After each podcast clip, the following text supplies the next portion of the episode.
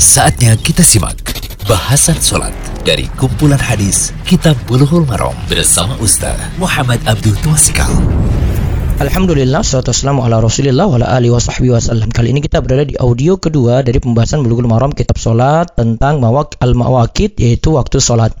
Sekarang kita lihat penyebutan ayat yang membicarakan tentang waktu salat dalam Al-Quran yaitu surat Al-Isra ayat 78 Allah berfirman Akimis salat ali dulu ila ghasakil lail.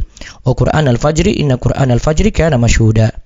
Dirikanlah salat dari sesudah matahari tergelincir sampai gelap malam.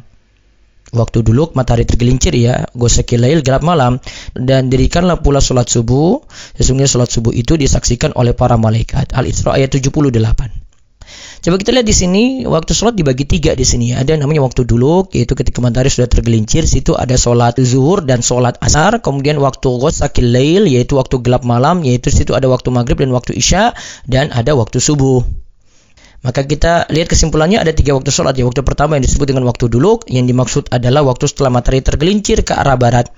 Adapun dimaksud dengan waktu pertama ini adalah sholat zuhur yang berada di awal waktu dulu dan sholat asar yang berada di akhir waktu dulu. Kemudian waktu kedua adalah ghosakil lail yang dimaksud adalah gelap malam. Salat yang dikerjakan di awal gosak sini adalah salat maghrib. Sedangkan di akhirnya itu adalah salat isya. Jadi ghosakil lail sudah gelap, berarti ada salat maghrib dan salat isya. Kemudian yang ketiga adalah waktu fajar. Yang disebut di sini dengan Quran al-fajri. Yang dimaksudkan sini adalah salat subuh.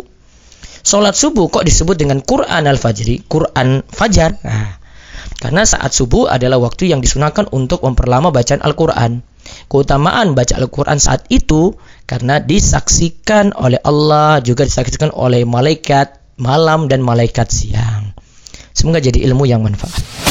Demikian bahasan sholat dari kumpulan hadis Kitab Bulughul Maram bersama Ustaz Muhammad Abdul Tuasikal.